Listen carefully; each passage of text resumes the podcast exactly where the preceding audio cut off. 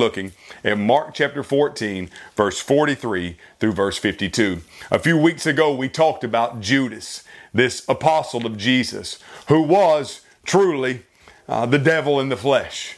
I mean, this is a man who is willing to sell the Lord Jesus Christ for 30 pieces of silver.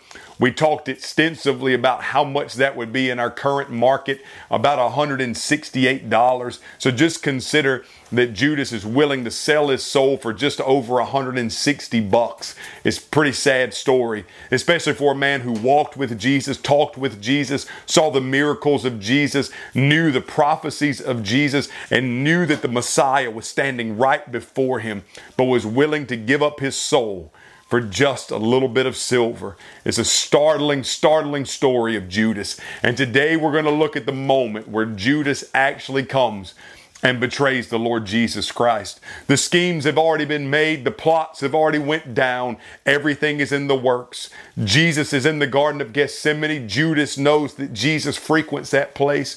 Judas has been with Jesus to that place many times. If you go today to Israel and go to the Garden of Gethsemane, you can actually go into the cave where Jesus would have been praying. Uh, and it's, a, it's, a, it's an amazing place to go and visit the olive trees that Jesus would have walked amongst um, are still there. They're over 2,000 years old. So it's an amazing place to go visit. But Judas, the Bible says, suddenly arrives, this is verse 43 of Mark 14, with a mob. And they had swords and they had clubs. And the chief priest, uh, they had come from the chief priest, the scribes, and the elders. So, so here they come. Uh, maybe it's the temple police, maybe it's Roman soldiers, but they come out to this garden and here's the Son of God. Here's the Lord of glory. Here's the one the angels worship standing in the garden. The hour has now come.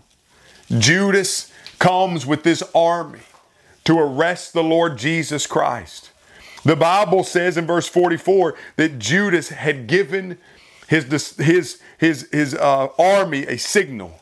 The one that I kiss, he's the one. Arrest him and take him away under guard. So when he came, he went right up to him and said, Rabbi, and he kissed him. Think about that moment. Judas walks into the garden. He's got the mob and he says, This is how you'll know. I'll give him a kiss. And when I kiss him, you'll know. And he walks up, and when he gets to him, he kisses him on the cheek and he calls him rabbi. He calls him teacher. Think of this moment as Judas has stepped forward and Judas has identified Jesus and he calls him teacher. Perhaps this is why Judas betrays him because Judas never knew him as Lord. You, know, when you think back and contrast it against Peter, yes, Peter is going to deny him, but Peter had called him Lord. Peter had said, Where else will we go? You have the words of eternal life. But, but Judas only knew him as the teacher. Judas only knew him as the rabbi. Judas, you could say, had a head knowledge, but he never had a heart knowledge. How many people there are today who have that exact same knowledge is up here, but is not down here? It's been said for so long that people miss heaven by 18 inches, that that's the distance between heaven and hell. And people say 18 inches, that's the distance between heaven and hell. How could you say that? Well, it's the distance between your head and your heart. Judas comes and kisses him and says, Rabbi. Has, has any word ever been spoken uh, that, that's more, uh, just more heart wrenching, heartbreaking than to hear Judas say this? The one who saw him walk on water. Judas, the one who saw him multiply the bread and fishes. Judas, the one who saw him open the eyes of the blind, open the ears of the deaf, make the lame to leap, knew the prophecies. And what is he doing here? But he's calling him rabbi, not even calling him Lord, not even calling him master, not even calling him savior, not even calling him Messiah. What a sad, sad tale this is. And the Bible says and when he kissed him, they took hold of Jesus and they arrested him. And one of those who stood by drew his sword. He struck the high priest slave and cut off his ear. So this is actually Peter at this point. So Peter actually takes his sword out. So he's got a sword. He takes it out and he actually strikes the ear of one of those who have come to arrest the Lord Jesus Christ. Now, we do not see this in this text, but we do see it in, in, in other synoptic gospels that Jesus is actually going to pick up the ear off the ground, put it to the man's head, and his ear is going to be supernaturally reattached. And we know that that man's name was Malchus. But here's Peter. He's told Jesus he's not going to deny him. He grabs the sword, cuts off the ear. Jesus steps back and he says, Have you come? Have you come out with swords and clubs as though I were a criminal? To capture me? Every day I was among you, teaching in the temple complex, and you didn't arrest me.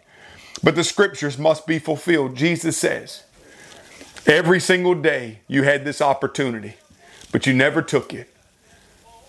And now you've come out here as if I'm some kind of some kind of revolutionary, some sort of criminal, some sort of enemy of the state, some sort of one who is rising up a mob, some sort of one who's rising a, riot and inciting rebellion. I've never done such a thing. All I've done is good.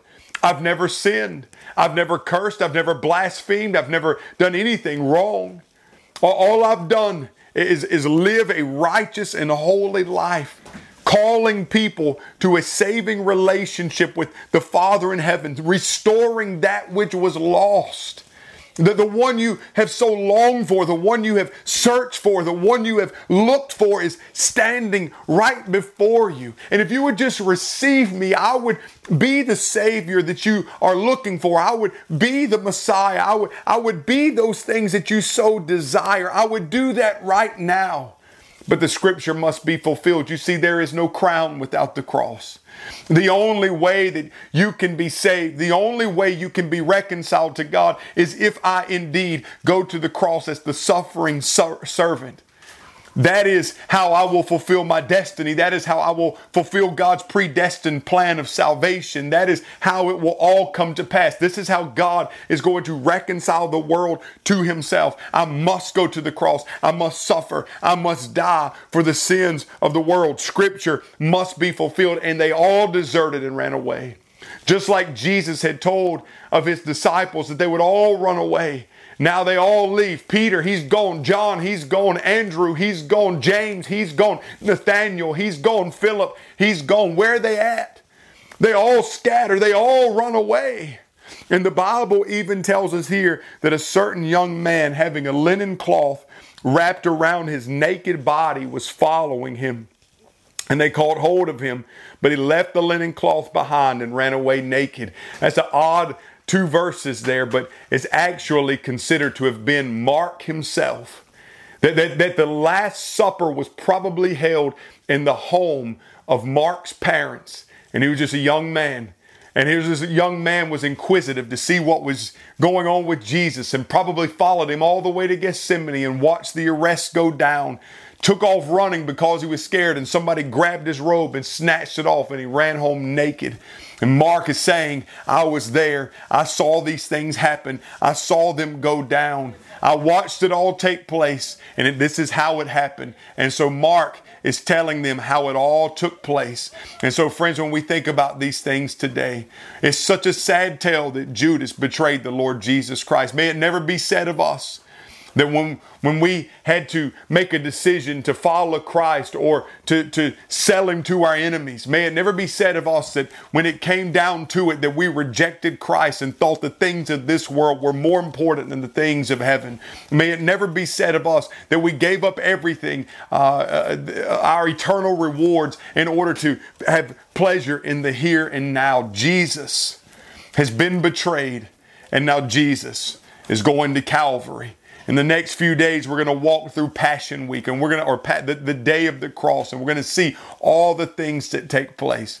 I hope it's a reminder for you of the suffering of the Messiah. May God bless you and may you remember that forgiveness is found in the Lord Jesus Christ.